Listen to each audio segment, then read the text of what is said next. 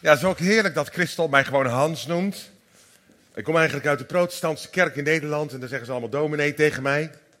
En dan hang ik ongeveer op vijf meter hoog in een grote kansel tussen hemel en aarde. Het heil te bedienen. En dit is gewoon lekker informeel, hè. Hier kan ik rondlopen. Ik mag tegen jullie praten waarschijnlijk. Ja, gewoon, ja. Dus dat is ook heerlijk. En ehm, ja, jullie zijn natuurlijk een, gemeenschap in Zutphen, dat is belangrijk. Want Zutphen is natuurlijk bedoeld om in de gehoorzaamheid van Jezus Christus te komen. Maar daar gaat hij jullie voor gebruiken, toch? Wij zijn medewerkers, zegt Paulus. Wij zijn Gods medewerkers. Wij denken wel eens van, nou, we gaan bidden voor een opwekking. En dan komt er vuur uit de hemel en dan verandert Zutphen. Maar hij gaat het via jou doen. En via mij. Heel eenvoudig. In jouw netwerk. In jouw school op jouw verzorgingsafdeling, in jouw wijk waar je wijkverpleegkundige bent, of in jouw buurtcafé, of waar je je maar allemaal bezig, mee bezighoudt. En misschien moeten we het daar zo eens over hebben. Ik dacht op een gegeven moment, zo zongen we dat liedje, maak mij rein voor u als gelouterd goud. En ja, ik besluit om een, een dienstknecht te zijn van u, mijn meester. Toen dacht ik, ja, dat is natuurlijk de hele preek al. Dat is toch eigenlijk gewoon waar het om gaat. Eerst moeten we rein en zuiver worden. Daarom is het zo mooi dat jullie avondmaal hebben gevierd. Het bloed van Jezus reinigt ons, bedekt ons, voorziet ons. Ook als we te weinig geld hebben. In het bloed van Jezus is ook, zeg maar, voorziening. Geneest ons als we ziek zijn. Bevrijdt ons als we ons gebonden of geobsedeerd voelen. Ik zie het zo vaak. Stel je even voor, ga even met mij mee naar de nieuwe kerk in Delft. Ben je wel eens in Delft geweest? Delft is een heel oud stadje hebben ze Willem van Oranje in het hele Koningshuis begraven in die kerk, weet je wel? Er zit zo'n grafkelder in. Ik luister altijd of het al wat rommelt, of de dag van de opstanding al begint, maar de Oranjes zijn nog niet wakker. Durven nooit zo hard op voor te bidden in die kerk, want ja, daar zullen de mensen misschien aanstoot aan nemen. Maar als ik dan preek over het bloed van Jezus, hè, dan moet ik natuurlijk helemaal heel formeel met een grote tafel en er staan er van die zilveren bokalen. Maar dat zijn kunstwerken, joh. Die dingen zijn voor zes ton verzekerd, hè? Ja, natuurlijk. Dat is een zilveren bokaal waar Willem Oranje zelf nog uit heeft zitten drinken. Dus ik ben maar met één ding bezig. Oh Hans, laat dat ding niet vallen hier op die marmeren stenen. Ik ben helemaal niet bezig met het bloed van Jezus. Dus dan vraag ik in de auto als ik er naartoe rijd. Zeg Heer, uw bloed, daar ga ik over preken. Maar straks met dat avondmaal zal me weer zo'n liturgie en zo. En dan word ik weer zenuwachtig dat ik wat fout doe. Als u nou gewoon tijdens de preken een paar mensen geneest. Want uw bloed is krachtig genoeg. Dus ik bid nu in de naam van Jezus dat God nu al begint met mensen te genezen en te herstellen en te helen van binnen. Wonden die moeten worden gesloten omdat ze open liggen, maar ook echte lichamelijke kwalen. De auto-immuunziektes spreek ik nu al aan. En als je het ervaart tijdens de preek of gewoon straks tijdens het gebed, dan doe je even je hand omhoog. Dat mag hier wel. Ja, hier mag dat wel. En dan weet ik dat God bezig is en dan zegen ik dat, dan maken we het nog een beetje erger voor je. Weet je wel, zodat er nog meer van de Heilige Geest komt. Dus Heilige Geest, ik bid u dat u tijdens de verkondiging van Jezus, dat u eigenlijk al begint met genezen en herstellen en bevrijden en wat er maar nodig is. Want dit is uw gemeente, het zijn uw kinderen. Om jou is veel strijd, lieve schat. Ik kijk even naar jou, meneer. Wat, wat is je naam? Erdogan. Erdogan. Er is veel strijd om jou heen, maar Jezus gaat het winnen. Ik zie, ik zie engelen. Ik zie engelen. Dat heb je goed gezien. Hoor. Psalm 91 is voor jou. Wat voor pijlen ze ook op je afschieten, zeg maar. Al die monsters in de hemelse gewesten. En misschien ook wel op aarde. Geen pijl zal je raken. Oké? Jezus beschermt jou. Dankjewel, meneer. Alsjeblieft. En uh, wat ben jij keurig opgevoed dat je meneer tegen mij zegt. Wauw. We zijn denk ik even oud ongeveer. Ja, ik wil niet zouden waarschijnlijk. Ja. ja, ja, ja, maar mooi hoor. Dankjewel. Um, Oké, waar was ik begonnen? Oh ja. Kijk, je moet je zo voorstellen dat ik ook heel erg gelovig ben opgevoed. Met de christelijke paplepel op de Bibelebonse berg had ik uit een Bibelebonse nap, hè, christelijke pap, zeg maar. En dat werd me gewoon zo ingegoten, de zonderscholjuf en alles. En het was er allemaal. Ik leefde wel in Rotterdam, dus ik vocht ook ongeveer met ja, elke uh, uh, uh, mensen uit Marokko en mensen uit Turkije. Dat was onze dagelijkse bezigheid buiten. Maar binnen was ik een heel vroom jongetje. Ja, maar dat ging zo daar op straat. Hè. Dat was altijd wel een beetje een ander leven. Dat kennen jullie misschien hier in Zutphen Centrum ook wel. En, ehm, en tegelijkertijd dus hoe lang God ook al met mij bezig was. Het echte levende geloof, de geestelijke vernieuwing die je nodig hebt, die kwam bij mij veel later en ook wel in stappen. En de laatste stap was pas twaalf jaar geleden. Ik was bij iemand geweest, ergens in Engeland. En die had zoveel van God en de liefde van de Vader ontvangen. Dat ik daardoor heel diep werd geraakt. Ik zal je het verhaal niet vertellen, want het is een heel gek verhaal. Ik bedoel, het was gewoon heel erg duidelijk. En ik heb drie weken lang heb ik alleen maar lachbuien gehad.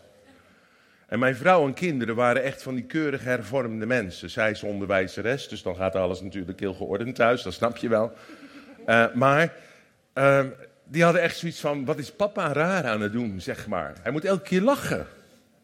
En dan ging ik in de garage in de auto zitten. En dan bulde ik het uit.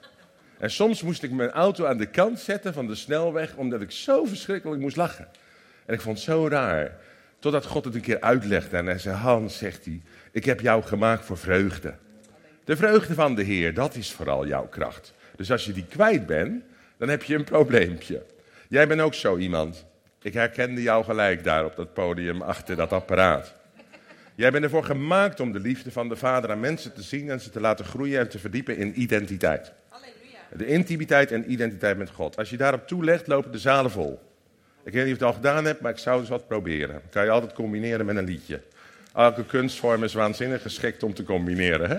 Ja, met het evangelie. Oké. En dus, dus, dus, dus, nou ja, goed, dat maakte zo'n verschil, zeg maar, omdat ik eigenlijk toen pas het werk van de Heilige Geest ontdekte. We hebben de Vader, de Zoon en de Heilige Geest. En natuurlijk moet je eerst de liefde van papa kennen. En je moet weten dat je, zeg maar, de Zoon, Jezus, kent. En dat hij je redder en verlosser is. En dat heb je net gevierd. Als je aan het avondmaal hebt meegedaan, dan weet je dat voor jezelf. Hij is mijn redder. Of je het nou heel diep voelt of niet. Er zijn mannen die zitten bijna alleen maar in hun verstand. Maar die weten het dan in ieder geval. Dat is vast een mooi begin. Alleen de Heilige Geest met zijn kracht, zijn werkingen, zijn uitingen, zijn gaven en zijn vreugde en zijn blijdschap en zijn gerechtigheid, die kennen veel mensen niet. En dat is degene die jou helpt om alle onzin uit je leven te verwijderen, om te zorgen dat je meer dan overwinnaar wordt. En ook vermenigvuldigd wordt. Ik heb jarenlang keihard gewerkt. Ik heb allerlei studies gedaan, maakt verder niet uit wat voor studies. Ik heb heel hard gewerkt en directeur van allerlei clubjes geweest of clubs. En van alles gedaan. Duizenden avonden in het land. En op een gegeven moment zei ik: Heer, het lijkt wel alsof het helemaal geen ruk uitmaakt wat ik doe. Er gebeurt gewoon niks. En natuurlijk waren er wel mooie dingen, er was wel zegen. Maar het ging niet zo zoals ik dacht dat het zou moeten gaan, zoals ik het in handelingen en in de Bijbel las. En zoals ik hoorde dat het in Azië ging, of in Zuid-Amerika of in Afrika. En ik wilde dat wel.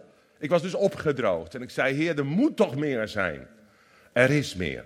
Er is ook voor leven meer. Er is ook voor jou meer.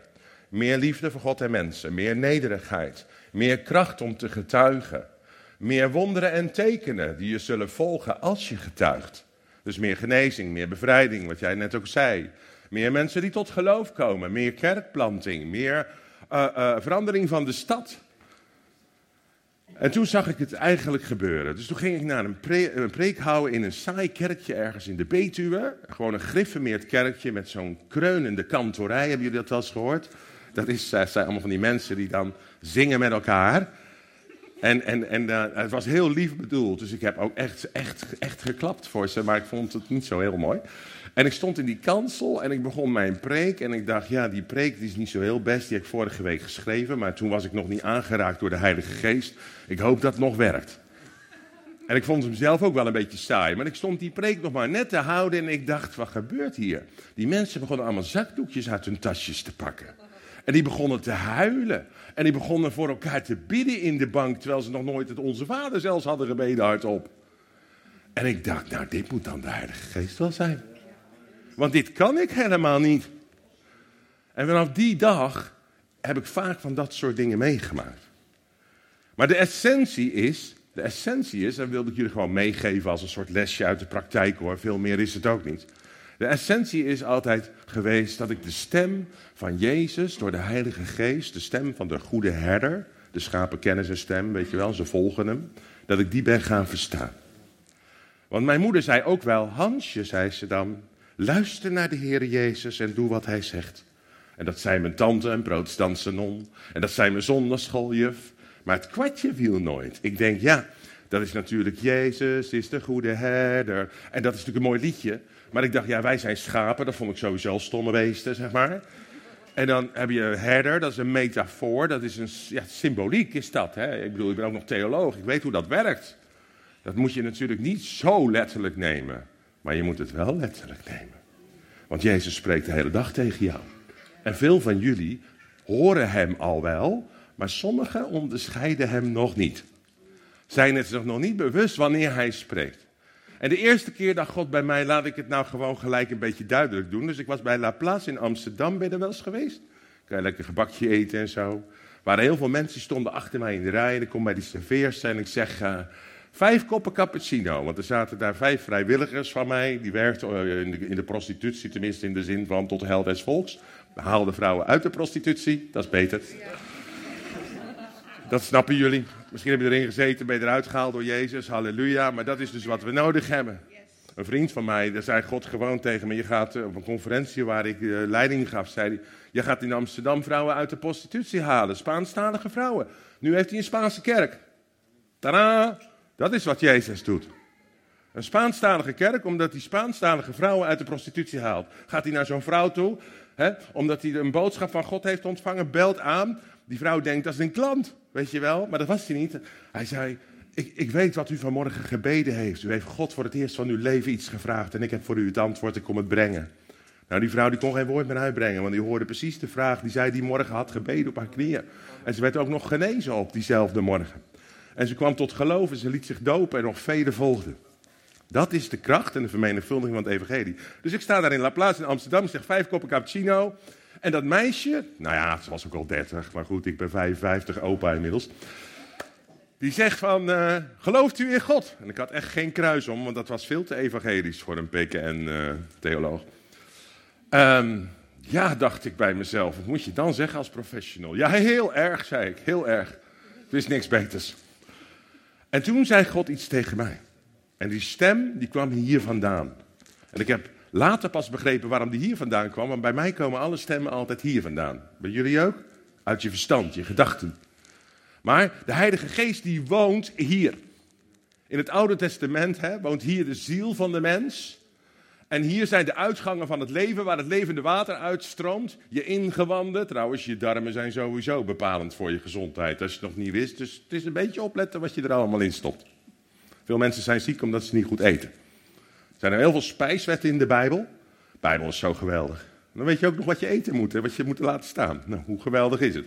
Maar goed, um, hier woont de Heilige Geest. En die stem zei, zegen haar, leg haar de handen op en doe het vooral nu. Ik dacht, nou, ik heb nog nooit ergens mijn handen opgelegd als protestant. En al helemaal niet op een serveerster. en, uh, en nu, ik dacht, waar moet ik het geloof vandaan halen om dat te doen? Het zat echt niet in mijn tenen nergens. Ik dacht, ja, dat gaat iedereen hier zien, weet je wel. Dan schaam ik me helemaal kapot voor het evangelie. Ja, sorry dat het zo ging, maar zo ging het wel. Maar toen berekende ik de kosten. En dat is wel de Heilige Geest. Die laat je de kosten berekenen, ook de pijnlijke consequenties. En die zei, stel je nou voor dat je straks weer thuis bent. En ik, je hebt voor het eerst mijn stem gehoord. Je hebt niet gedaan wat ik zei. Hoe zou je dan voelen? En dat vond ik wel een goeie van de Heilige Geest. En ik dacht bij mezelf, ik doe het. God zegene de greep. En ik zeg tegen haar, ja, je zal het misschien een beetje raar vinden. Maar mag ik jou, zeg maar, mag mijn handen op jouw hoofd leggen? Zo voorzichtig wat. En mag ik je zegenen in Jezus' naam? En ik dacht, nou, die vrouw wordt hartstikke kwaad. Die zegt, die man, die geef ik geen cappuccino meer. Die, die, die klant moet worden afgevoerd. En ze zei, als u dat wilt doen, heel graag. Nou, dan weet je dat God iets van plan is. Dus omdat ik de moed heb gepakt om het toch maar te doen, gaat God gelijk aan het werk en zegenen. En dat is ook het geheim voor jou. Als je de stap neemt, ook al kost het je wat, en denk je, ik durf dat niet, dan komt God opdagen. En die heeft de werken voorbereid waarin jij zou wandelen, zegt Paulus. En dat was heel aardig, want ik ging over die toonbank heen en het werd heel erg stil zo hier achter mij. En ik prevelde wat. Ik weet niet, het was geen goed gebed hoor. Het was helemaal niet ingestudeerd. En ik zegende wat en ik deed maar wat. Maar terwijl ik haar zeg maar, de handen oplegde, begon ze te trillen en te huilen en te lachen op een prachtige manier. En ze kwam eigenlijk in tien seconden tot geloof. En toen zag ik wat God kon doen. Want ik had daar allemaal missionaire modellen voor. Ik was een professional in hoe je mensen bekeert. En welke cursussen je dan moet geven. En hoe je dat als kerk moet aanpakken. Ik adviseerde heel Nederland, zullen we zeggen. En ik geloof in de Alpha-cursus hoor, en in allerlei cursussen. Maar ik geloof nog veel meer in de leiding van de Heilige Geest. Deze vrouw, ik wist niet wat er gebeurd was, die kwam een kwartiertje later bij me zitten. En toen zei ik van, joh, wat gebeurde er nou met jou? Ja, zegt ze, vertel me meer over Jezus. Ik zeg, ja, ik zeg, wat bedoel je? Bedoel je nou echt dat je gelooft? Ja, zegt ze, ik geloof ook in Jezus. Oh, zeg ik, maar dan ben je zeker christelijk opgevoed. In een reformatorische kerk of zo, net als ik. Nee, zegt ze, mijn ouders waren echt atheïst hoor. Oké, ehm, maar dan heb je zeker veel naar de, de EO gekeken, naar God veranderd mensen. Je had toen zo'n programma. Nee, zegt ze, we kijken altijd naar SBS 6, Hart voor Nederland. Oh, dacht ik bij mezelf, dus daar kan het ook al niet aan liggen. En toen, en toen hebben we haar, zeg maar, uitgelegd wie Jezus was, wat hij had gedaan. En toen hebben anderen met haar, zeg maar, een weggetje zijn ze gegaan. Want je moet soms gediscipeld worden, hè? Je moet ook wel leren hoe een heilig en rein leven eruit ziet. Hoe je alle problemen, obstakels, belemmeringen. Welke muur heb jij gemetseld? En we hebben allemaal een vorm van bevrijding nodig. Hè? Ik ook. Zeg maar, maar welke zijn er in jouw leven nog actief waar je vanaf moet? Welke zonden van jezelf heb je stiekem toch nog vastgehouden? Welke problemen zitten er in jouw voorgeslacht? Laten we er gewoon heel eerlijk over zijn. Dat is het toch allemaal? Je moet allemaal even door de MRI-scan, zeg maar, maar dan wel van de Heer. En dan ontmoeten we allerlei dingen waar we vanaf willen. En dat zie ik elke keer, want ik ben nu bezig in een huis en daar spookt het. Politie erbij, zes man politie en een hond. Ze konden niks vinden, want de demonen gingen daar te keren. Die mensen zaten daar helemaal in hun broek te doen daarboven. Gewoon een rijtjeshuis, hè. En, um, maar ja, de politie kon ze niet vinden, dus toen hadden ze een ander arrestatieteam nodig en toen kwamen wij. Ja, ik heb vroeger wel bij de commando's gezeten en zo, maar daar had ik niet meer zoveel aan. Nu zijn we strijders, zeg maar, uh, in de kracht van Jezus. En we strijden met het bloed en we strijden met geestelijke wapens. En nu zitten er engelen op de bank en beweegt er helemaal niks meer. En dan moet ik alleen de politie nog gaan uitleggen hoe dat werkt. Dat is mijn getuigenis wat ik nog moet gaan geven. En we zijn nog bezig met die mensen die daar wonen. Want er speelt van alles. En er speelt ook van alles wat veel verder gaat dan de persoonlijke boezemzonde. Dat je een keer ja, verslaafd bent geweest. Of dat je misschien een onreine gedachte hebt gehad. Of dat je te veel onreine gedachten hebt wat niet goed is, waar we vanaf moeten. Maar er speelt veel meer. Want in dat voorgeslacht zijn allemaal verbonden gesloten. Verbonden zeg maar door gouverneurs en burgemeesters tot aan de VOC toe. Snap je? En dat moet allemaal weg. Maar God moet dat openbaren, dus we zijn daarmee bezig. En de Heilige Geest geeft steeds weer iets nieuws. En daardoor kunnen we dat bestrijden. Totdat ze helemaal in het licht wandelen. Ik wandel in het licht met Jezus, daar gaat het over. Of maak mij rein voor u als gelouterd goud, gezuiverd goud, zuiver zilver. Dat is geweldig, toch? Nou, zo ben ik een beetje gaan leven en preken. En, ik, mensen vonden dat eigenlijk veel leuker dan, dan wie ik daarvoor was. Met alle kennis die je dan had. Maar wat, wat zegt u? Ik ook. Oh ja, ja, daar zit u. Ja, u bent net Abraham zo met die baard. Ja. Maar dat moet, dan doe ik, denk ik altijd aan het verbond. En dan, als ik dan u zo zie, dan denk ik, ja, u bent echt zo'n man, zeg maar. Dat als je daar een relatie mee aangaat, dat, dat, dat, u bent trouw. De trouw van God speelt in uw leven. En u kunt dat ook met anderen delen. En dat zegent God in Jezus' naam. Oké, ja. Ja, vader Abraham, ja. Vroeger had je zo'n liedje van zo'n man, weet je wel, zo'n bolhoedje op. Daar moest ik even denken. Oké. Ehm, even kijken, dus, dus, dus, maar het gaat er niet zozeer om dat die kennis niet belangrijk is, want je hebt wel onderwijs nodig van de Heilige Schriften, van de Bijbel. Ik zou zelfs de catechismus nog aan je willen uitleggen. Ja, dat is iets uit mijn traditie. Maar het gaat er veel meer om dat je ook de leiding van de Heilige Geest leert kennen. En dan ook de werkingen en de krachten.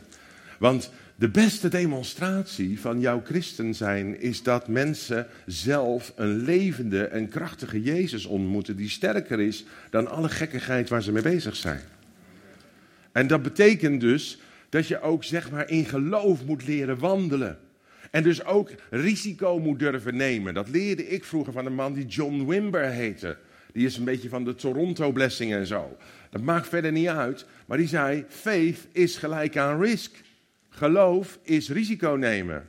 Is stappen maken die je niet durft te maken, maar die God zegent. En heel vaak zit dat gewoon bij je intuïtie. Dus ik loop door Edinburgh. Nou, die heeft Carla al gehoord, denk ik. Want die vertel ik vaker. Oh ja, misschien heb je hem al gehoord. En um, um, ik loop door Edinburgh en ik verveel me een beetje, want al die toeristen, ja, die flaneren daar langs al die beelden van die mensen die al heel lang dood zijn en zo. En dan wordt op een gegeven moment, ik hou wel van geschiedenis, maar op een gegeven moment word ik het ook een beetje zat. Dus ik zeg, heer, ik verveel me kapot hier in Edinburgh. Mijn vrouw wil dat museum daar ook nog in. Heeft u niet iets voor mij te doen? En toen moest ik gewoon denken aan de brug. Meer niet, de brug. Ik dacht, nou, ik loop hier op de straat, zie geen brug. Waar zou een brug zijn? En toen dacht ik, oh, hier achter zit een ravijn. Daar kan wel eens een brug overheen liggen. Dus ik naar beneden. En ja hoor, daar was een brug. Dus dan ben ik bij de brug en ik volg dus mijn intuïtie. En ik denk, ja, waar moet ik nu zijn dan? En dan zie ik daar zo een hoopje zeil en een, uh, er zit iets onder, een mens waarschijnlijk, maar ik kan niet zien wat het is.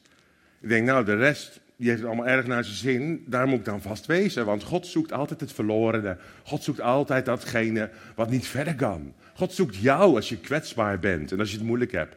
Dus ik ga daar naartoe en ik zeg, heer, wat zit er onder dat zeil? En de heer zegt, Sarah. Ik denk, zo, zou het? Nou, ik, uh, ik licht dat zeil op en ik uh, zeg, hello there, what's your name? En ze zegt, my name is Sarah. En ik dacht, yes, yes, ik heb hem goed. Ik heb het goed gehoord. Dat is voor mij ook nog een sport, hoor. Ja, en dan weet ik dat God iets van plan is. Dan weet ik dat er een wonder staat te gebeuren. Dus ik ga naast haar zitten en ik zeg, joh, Sarah, hoe komt het nou dat jij je leven zo hebt verkloot? Ja, zegt ze, dit en dat is gebeurd. En incest en dit en zus en zo. En we zijn hier ook mensen die dat hebben meegemaakt. En uh, van lieverlee ben ik hier terechtgekomen. En dit is mijn vaste plek. Ik mag hier zitten van de politie. Maar ja, ik uh, heb geen werk meer. Uh, ik bedel. Heb jij trouwens geld? Zei ze gelijk tegen mij. Ik zeg, ja hoor, ik heb hier nog 100 euro vanuit Nederland. Moet je even wisselen voor Britse of Schotse ponden. Zo ging dat. Maar ik zeg, ik zeg, jij hebt volgens mij 20 jaar niet gehuild. En ik volg gewoon mijn eigen mond en gedachten. En ik ben helemaal niet iets aan het bedenken of zo. Ik volg het maar gewoon. Ze zegt, nee, zegt ze, ik zit emotioneel helemaal op slot. Ik heb niet meer gehuild. Ik zeg, ga nu voor je bidden. En dan ga jij zo ongelooflijk huilen, zoals je in 20 jaar niet hebt gehuild. Ik zeg, dus ik kan beter een emmer pakken, maar je gaat huilen. En dan neem ik risico, hè, want ja, ik denk dan, ze gaat toch wel huilen, hoop ik nu. Maar ja, ik legde haar de handen op en ze begon echt te huilen, te huilen, te huilen. En dat duurde inderdaad zeker 10 minuten. En het was voor haar echt een, letterlijk een opluchting en een emotionele genezing, want Jezus deed iets tijdens die tranen. Hij heeft zelfs al jullie tranen in een fles bewaard, staat er. Voor God zijn jouw tranen ook kostbaar.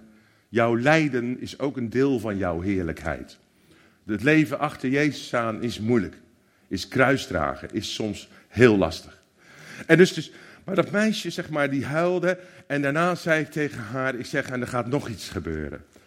Ik kom hier morgen weer terug om vier uur s middags en dan is deze plek leeg als er vanavond mensen zijn gekomen die jou weer op de rit gaan zetten.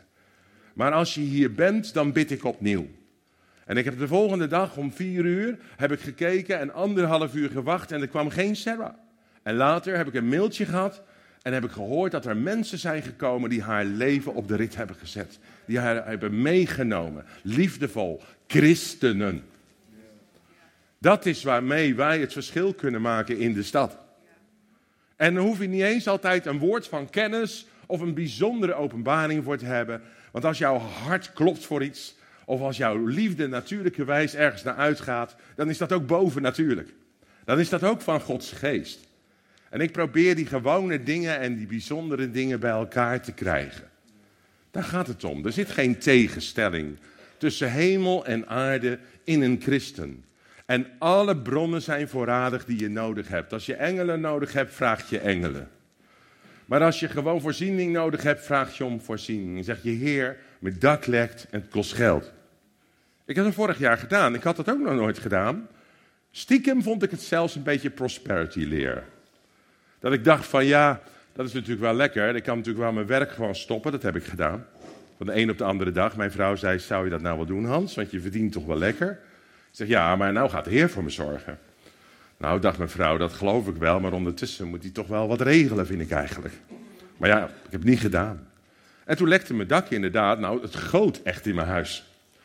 Dus die mensen natuurlijk, die gingen dat maken. En dat kostte 6000 euro. Want ja, dat kost het, al die bitumen.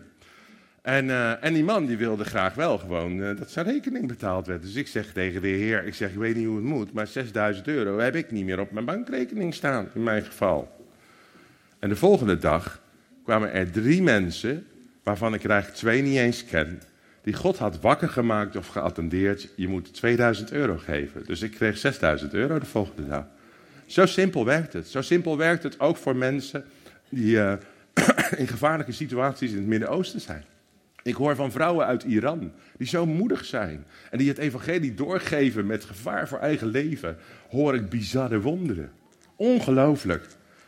En misschien ook wel uit Nigeria of Oeganda. dus, dus waar situaties zijn waar christenen wel moeten, omdat de tijd daar zo moeilijk is geworden dat ze vervolgd worden. En ik zeg tegen elke kerk vandaag de dag, ook in Nederland gaan wij, niet denk ik dit jaar of volgend jaar, maar wel op korte termijn, een bepaalde mate van vervolging tegemoet. Dat kun je bijna zelf al wel voorzien. Maar het net wordt steeds verder aangetrokken. En dit is de window of opportunity, de periode, de, de, de, de, de mogelijkheid, de kans voor de kerk om op te staan. Niet alleen in gebed, maar ook om iets te doen tegen al dat kwaad wat zich manifesteert op aarde. En je bent niet maar een of andere boerenlulletje, zeg maar, uit Zutphen. Nou, dat mag ik niet zeggen. Hè? Nee, Willem, nou ga ik te ver. Wordt dit uitgezonden? Nee, toch? Oh. Je bent niet zomaar iemand uit Zutphen. Je bent een prins, een kind van God, een zoon, een dochter met autoriteit en gezag, met een zegelring, met een kleed en met een, een vetgemest kalf en met nieuwe sandalen. Dat is wat je bent. Jij, ik weet niet, studeer jij nog? Waar studeer je? Werktuigbouwkunde. Jij kan je hele faculteit in de fik zetten, in je eentje. Jij kan je hele faculteit, of HBO, of wat is het, HBO? Ah, je hele HBO-instelling in vuur en vlam zetten, in je eentje. Als jij luistert naar de stem van God, zeg Heer, hoe kan ik u hier representeren op deze school? Waar ze geloven in techniek, en misschien nog een heleboel meer, maar niet begrijpen dat uw hand regeert. En dan denk ik echt dat als, ik had net al toen ik daar zat, zat ik om me heen te kijken bij jou, had ik echt iets van, God wil jou zelfs een leidende rol geven. Alleen, hij vraagt één ding van jou en dat is dat je op je knietjes gaat, misschien wel thuis. Misschien gewoon kost het je wel heel veel nachten even je slaap. Maar dat je worstelt met de wil van God. Je moet, daar bedoel ik mee dat je helemaal gaat toewijden. Dat jouw wil, waarvan alles ook nog allerlei andere dingen in zitten, zeg maar, ondergeschikt wordt gemaakt aan de wil van de Vader. En dan zal God je dat allemaal geven. Dan krijg je je hele werktuigbouwkunde carrière er gewoon bij. Zoek eerst het koninkrijk en al die andere dingen zullen u gegeven worden. En dat zegt hij best wel specifiek tegen jou, want ik had jou daar eigenlijk als eerste. Toen ik op mijn stoeltje zat en zei, Heer, wie gaan we een woord geven? Ja, dus je hebt een leiderscapaciteit die God wil zegenen en groot gebruiken maar het vraagt dus toewijding. En ik herken dat dat geworstel. Het is echt niet simpel om alles onder de gehoorzaamheid van Jezus te brengen. En te zeggen, oké, hier ben ik, Heer, zend mij. Ik zal Jesaja 6 wel even lezen. Dat is voor iedereen wel nuttig, denk ik. Daar gaat hij. Want anders zeggen ze straks, hij heeft de Bijbel niet eens open gedaan. Ja, terecht. In het sterfjaar van koning Uzia zag ik de Heer, gezeten op een hoog verheven troon. De zoom van zijn mantel vulde de hele tempel. Boven hem stonden serafs. Dat zijn hele bijzondere engelen. Je hebt drie soorten. Serafs is er één van. Elk van hen had zes vleugels. Twee om het gezicht en twee om het onderlichaam te bedekken en twee om mee te vliegen. En ze riepen elkaar toe. Heilig, heilig, heilig is de Heer van de hemelse machten. Heel de aarde is vervuld van zijn majesteit. Door het luide roepen schudden de deurpinnen in de dorpels en de tempel vulde zich met rook. Ik schreeuwde het uit. Wee mij, ik moet zwijgen, want ik ben een mens met onreine lippen. En ik leef te midden zelfs van mensen, een volk, Zutphen, dat onreine lippen heeft. Wat dus eigenlijk gewoon een loopje neemt met God en zijn geboden. En nu, nu heb ik met eigen ogen de koning, de heer van de hemelse machten gezien. Toen nam een van die engelen, de serafs, met een tang een gloeiende kool van het altaar en vloog daarmee op mij af. Hij raakte mijn mond ermee aan en zei: Nu zijn jouw lippen gereinigd. Je schuld is geweken. Je zonden zijn teniet gedaan. En daarop hoorde ik de stem van de Heer zeggen: Wie zal ik sturen? Wie kan namens ons, Vader, Zoon en Heilige Geest gaan? En ik antwoordde, Jezaja dus: Hier ben ik, Heer, zend mij, stuur mij. Dus je ziet hier twee dingen. Als je getuige wil zijn, als je gestuurd wil worden in de opdrachten die God geeft en die Hij wil, als je invloed wil hebben op jouw terrein, dan moet je eerst, zeg maar, die vurige kool tegen je lippen ervaren. Dan moet je eerst gereinigd worden. Dan moet je zuiver leren leven. Dus het karaktervorming en gewoon stoppen met porno. Ook als je het niet kan, kun je daar samen voor bidden, waardoor die bevrijding ook komt. Dat moet je wel doen. Want het is een belemmering voor de vermenigvuldiging en voor de plannen die God voor jou persoonlijk heeft. De doorbraken komen dan niet, zou je kunnen zeggen. En daarom moet je je leven op het altaar leggen. Je moet het offeren voor Hem. En dat is niet saai. Met Jezus is het leukste leven wat er is. Ik had twee jaar terug was dat, dat vond ik zo grappig. Toen zei de Heer, morgen ga je naar Zaandam. En ik denk, Zaandam, dat is toch uh, met die molentjes en zo. En, die, uh, en waar uh, Albert Heijn ooit begonnen is, volgens mij. Zoiets, Zaanse Schans. Ik was er nog nooit geweest, weet je wel, nog nooit geweest. En, ik, en ik zeg, heer, wat, ga ik daar doen dan? Want er kwam helemaal niks, dus ik denk, nou, ik weet het ook niet. Maar toen kwam er s'avonds een mailtje en in dat mailtje stond: Ik ben een journalist van de Telegraaf en ik wil u een belangrijk onderzoek laten zien wat ze van plan zijn bij de Europese Unie. En ik had het idee dat u daar wel belangstelling voor had toen ik aan het googelen was. Geen idee waarom die mij uitkoos, maar ik denk dat God erachter zit.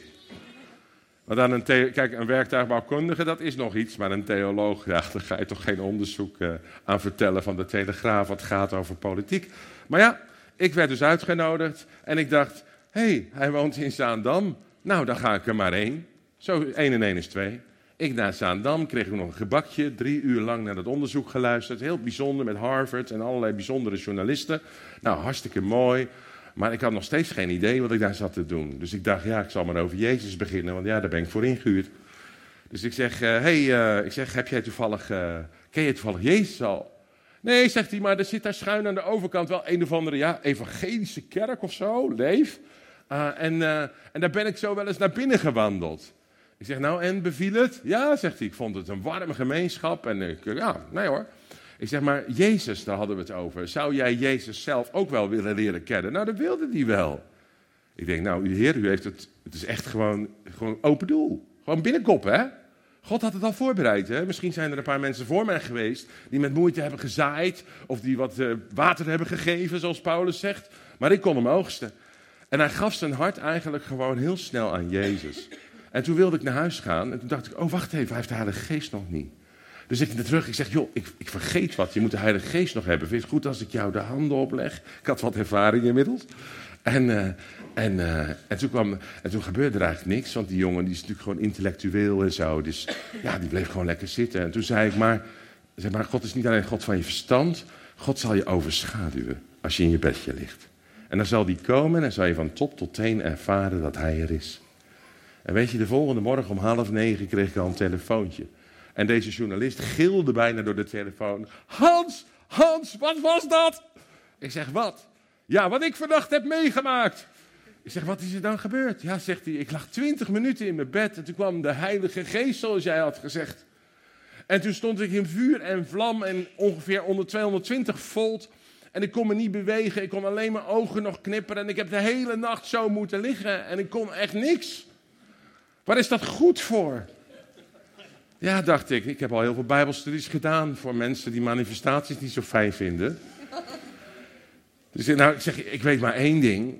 Dat onderzoek van jou, die baan van jou, die gaat viral. Die gaat gewoon heel veel betekenen voor heel veel mensen. Wat jij hebt gekregen is een bekrachtiging. Je hebt kracht ontvangen om getuige te zijn. Handelingen. En dat gebeurde ook. Het artikel wat hij schreef voor de Telegraaf en voor Follow the Money en nog een ander blad, ging wereldwijd viral. En ik zag op een gegeven moment ook uh, YouTube-links waarin het kabinet in Frankrijk of in Duitsland of in Engeland of in Zuid-Amerika kabinetsleden uit dat artikel stonden te citeren. God kan jou vermenigvuldigen als je bekrachtigd wordt door de Heilige Geest. Als je zegt, hier ben ik Heer, stuur mij. En dat is niet altijd een procesje van alleen nu. Sommigen van jullie zullen dat misschien zo gaan ervaren. Maar soms is dat ook even iets waar de Heer tijd voor neemt. Omdat hij jou ook zeg maar wil laten wortelen in zijn woord. Hè, in de Bijbel. Omdat hij ook graag wil dat je zijn hart leert kennen wat zo klopt voor jou. Heb je dat wel eens ervaren dat Gods hart voor jou klopt? Ja. Hoe was dat? Hoe, hoe, hoe, vertel eens hoe dat is. Heel fijn. Ik uh, werd heel blij, ik moest hard lachen. Je was blij en je moest hard lachen. Ja, je voelt ook heel vredig in je lichaam. Ja. Ze voelde vrede in haar lichaam. Dat is trouwens ook wel fijn voor sommigen, want die voelen dat niet altijd. Ja, ja. Ja, dus de vrede van God die je hart en gedachten bewaart in Jezus Christus. Dankjewel. Ja, ik moet eventjes gewoon bevestigd zien vanuit jullie. Hè? Dat ik niet maar wat sta te kletsen, maar dat jullie dit herkennen. Wie kent dat ook, de vrede van God? Ja. Hoe ervaart u dat als man? Vrede van God? Ja. Het is heel bijzonder. Echt, ik leef dagelijks met Jezus. Ik ervaar echt zijn grote liefde. Ja. Maar. Ik hoor wel eens mensen zeggen, ja, ik voel het gewoon als een soort rust hier in mijn binnenste. Ik weet niet hoe het bij u gaat. Het kan ook in je hoofd zijn natuurlijk. Nee, maar een beetje. Ja, wauw. Dus als je vrede nodig hebt, het is beschikbaar. Dan bidden we straks voor je. Voordat de kinderen terugkomen, komen die al bijna? Want ik... Och, mensen. Nou ja, kinderen zijn de glorie van God. Dan wordt het alleen maar beter. Um, dus, dus, dus dan krijg je de vrede van God. En de vrede van God, die, die, zeg maar, die helpt jou om gewoon rustig te blijven. Ook als je misschien normaliter in paniek zou raken, snap je? Dan hoef je echt niet meer in paniek te raken. Ik raak niet meer in paniek. Omdat ik gewoon weet dat Jezus als een stille kampioen achter me staat. En de drempel van mijn mogelijkheden verhoogt tot een ongekend niveau. wat ik zelf met bloed, zweet en tranen, intelligentie of wat dan ook nooit kan bereiken. Ik bad eens voor vijf Russische bisschoppen, van die dikke kerels met zo'n groot kruis en dan met van die gewaden. En die waren, was wel heel origineel dat ze er zo tussen stonden. Die waren op een grote conferentie met 5000 mensen in Genève en die kwamen naar me toe en die zeiden, ja wij willen nieuwe kerken stichten, maar we weten niet hoe dat moet. En ze zeggen dat u dat vaak heeft gedaan. Ik zeg, uh, ja, zeg ik, dat is heel makkelijk hoor. Ik zeg, dan, dan profiteer ik dat gewoon. Ik spreek dat uit over jullie. Vinden jullie dat goed als ik dat over jullie orthodoxe Russische bisschoppen doe? Ik dacht, heer, gaat het echt lukken bij die gasten? En ik begon te profiteren. Heel simpel, zoals net. En ik zei, jullie gaan allemaal één metgezel zoeken. En je zult alle windstreken met een dubbeltal, met een tweetal, zeg maar, zul je, zul je uh, bereizen. En tijdens je reis geeft God constant kansen om gemeentetjes en huiskerken te stichten. En binnen een jaar zullen er honderden zijn. En ik dacht, oh, oh Hans, hou je grote mond toch. Je fantasie is veel te groot, dat dacht ik. En ze waggelden wat en ze vielen onder de geest en zo. Nou, dat was een heel apart gezicht, want dat had ik zelf toen ook nog nooit gezien. Ik zat echt zo te kijken, wat doen ze toch apart? Ze gingen naar huis en na een jaartje, of nog niet eens een jaar, drie kwart jaar, kreeg ik een mail in matig Engels, want dat spraken ze niet zo goed, die Russen. En ze zeiden dat ze gedaan hadden wat ik zei en ze hadden honden de kerk gesticht. Terwijl ik bij wijze van spreken twintig jaar over had gedaan om er hier tien uit de grond te rukken in Nederland. Maar met de kracht en de beweging die de Heilige Geest geeft, kan dat wel. En dat is wat christelijk Nederland ook weer moet leren. Dat kunnen we ook leren als we kijken naar Zuid-Amerika en Azië. Dat we gewoon moeten beginnen. Dus je zit hier misschien heel fijn. Maar als het nou eens, als nou eens eerst eens even gewoon de opdracht duidelijk wordt dat jullie van de week gaan vragen, Heer, laten we het gelijk maar doen. We gaan vragen aan de Heilige Geest of hij ons een naam ingeeft van een persoon uit ons netwerk, of desnoods van je Facebook, die God heeft voorbereid voor Jezus Christus. Want het gaat om zielen winnen. Jezus houdt van mensen. Jezus wil zielen winnen. Zelfs de oprichter van het leger des hels, William Booth, die we kennen van al die goede werken, die zei, toen hij begon dat het hem ging om de zielen te winnen voor Jezus. En het leger des hels is het soms zelf vergeten. Die denkt dat het gaat om dekens en soep en, en, psychologische hulp. Het gaat om zielen winnen voor Jezus. Dus we gaan een naam vragen aan de Heer. En ik vraag u, laten we onze ogen even dicht doen, kunnen we even concentreren. Heilige Geest, wilt u uit ons persoonlijk netwerk, de mensen die we kennen, wilt u iemand doen highlighten of oplichten die u heeft voorbereid om binnen te brengen in het koninkrijk van God? Wilt u dat, die indruk nu aan mij geven, in ieder geval vandaag, Heer, waardoor we naar die persoon kunnen gaan uitreiken? In Jezus' naam. Kom, Heilige Geest. Kom, Heilige Geest. Kom, Heilige Geest. Geef die indruk maar. In Jezus' naam. Als je een persoon hebt, wil je daar je vinger eens opsteken? Dat zijn er nog veel te weinig. Heer, ik vraag het u nog een keer. Heer, we gaan niet voor dertigvoudig, we gaan niet voor zestigvoudig, we gaan voor honderdvoudige vrucht. U heeft Zutphen op uw hart, als de stad van licht en niet van duister. En ik bid u, Heer, geef ons een persoon uit ons netwerk die we kunnen benaderen met het evangelie. In Jezus' machtige naam. In Jezus' machtige naam. Als je iemand hebt bedacht, een naam, steek je vinger op. Als je bang bent om die persoon te benaderen, dat is iets anders. Maar als je wel iemand kon bedenken, steek dan je vinger op. Het worden er al stukken meer. Oké. Deze persoon, die beschouw ik nu als, als, als christen al bijna. Je hoeft er niet naartoe te rennen gelijk na deze samenkomst, maar pak de moed om hem te benaderen en zeg ik wil met je praten. En bied hem Jezus aan. En dan zullen we zien wat God kan doen. En als het erg teleurstellend was, dan bel je mij maar op volgende week. Dan wil ik wel eens weten wat er dan gebeurd is en hoe dat kwam. Want dit is de simpele, eenvoudige manier zoals het kan werken. Gewoon, Heer, wie in mijn familie, wie in mijn netwerk is er klaar voor om gered te worden? En het zijn heel vaak mensen die jij niet zou uitkiezen. Heel vaak mensen waarvan jij denkt, oh, die doet altijd zo dwars. Of die kan zo ongelooflijk tegenin gaan. Daar ben ik gewoon bijna bang van. Dat zijn de mensen die een diep verlangen naar God hebben. Het zijn niet altijd de mensen waar je een goed gesprek mee kan voeren. Maar dat is, laat dat maar aan God over.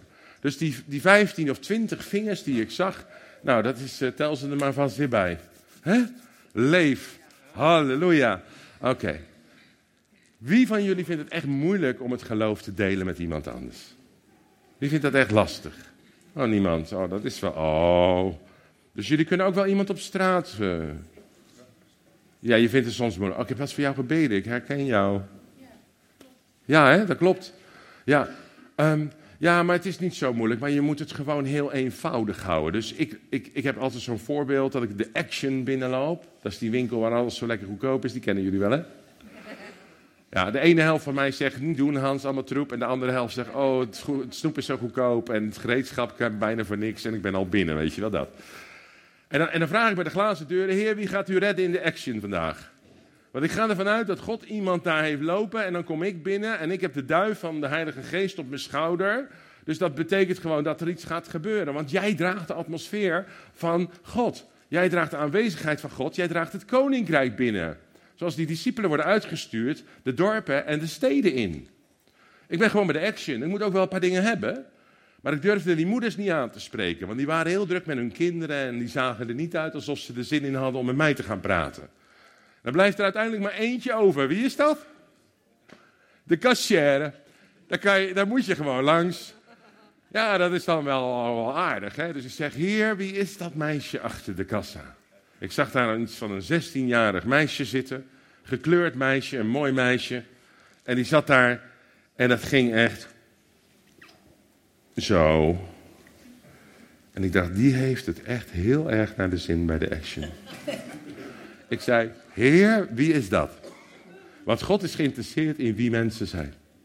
En ik hoorde maar één ding, of ik dacht eigenlijk maar gewoon één ding. Ik dacht aan sieraden. Niet omdat ze die zo om had, maar gewoon, dat dacht ik aan sieraden. Oké, dacht ik, nou, meer heb ik niet, dus dan moeten we het daar maar mee doen. Dus ik sta bij dat meisje en ik zeg, ja, ik zeg, uh, ik zeg, volgens mij vind je het niet echt heel erg leuk, deze baan hier bij de Action. Zeg ik voorzichtig. Nee, zegt ze, ik vind er geen reet aan. Dat zei ze echt. Ik zeg, nee, zeg maar, ik, ik wou ook nog wat anders zeggen, maar ze keek niet op of om, ze bleef maar doorgaan. Ik ben christen en ik denk dat ik eh, van God iets over jou hoor. Zou je dat willen weten? Nou, ik ben geen christen, zei ze. Hoe dacht ik, dit is niet echt makkelijk, zeg. Zeg, maar vind je het goed als ik het tegen je zeg? Nou ja, zeg dan maar. Weet je wel zo? En ik zei tegen haar, "Z- zou het kunnen dat jij iets hebt met sieraden? Nou, ze keek me aan. Er kwam een grote grijns en twee stralende ogen en zei, ja, zei ze. Mijn grootvader was goud- en zilversmid. En ik ben de enige in de familie die die heeft geleerd om goud en zilveren sieraden te maken. Dus dat kan ik heel goed.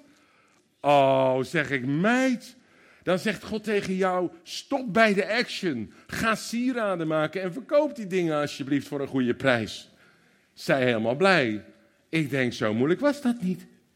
Ik had iets, zij reageert erop en zij weet nu: God kent mij. Ik kon haar niet gelijk naar binnen roeien en naar Willem sturen. Zo ver was ik nog niet. Maar ik weet al wel, ik heb flink gezaaid vandaag. En dan komt er iemand anders en die gaat het oogsten. Oké. We hebben avondmaal gevierd. En ik heb verteld dat het bloed van Jezus ons niet alleen reinigt van ons kwaad en onze belemmeringen, onze bolwerken, onze leugens. Maar dat hij ook geneest, bevrijdt, voorziet. Jullie hebben ervaring met genezing en bevrijding. En toch heb ik het gevoel dat er nog heel wat genezen moet worden. Hè? Dus het wordt wel tijd voor een paar doorbraakjes, willen we getuigen zijn. Toch? Zullen we, zullen we het maar gewoon doen dan? Zullen we maar gewoon beginnen? En ik weet niet precies hoe jullie de ministry hier doen, maar als er een ministry team is, vind ik het fijn als die komt.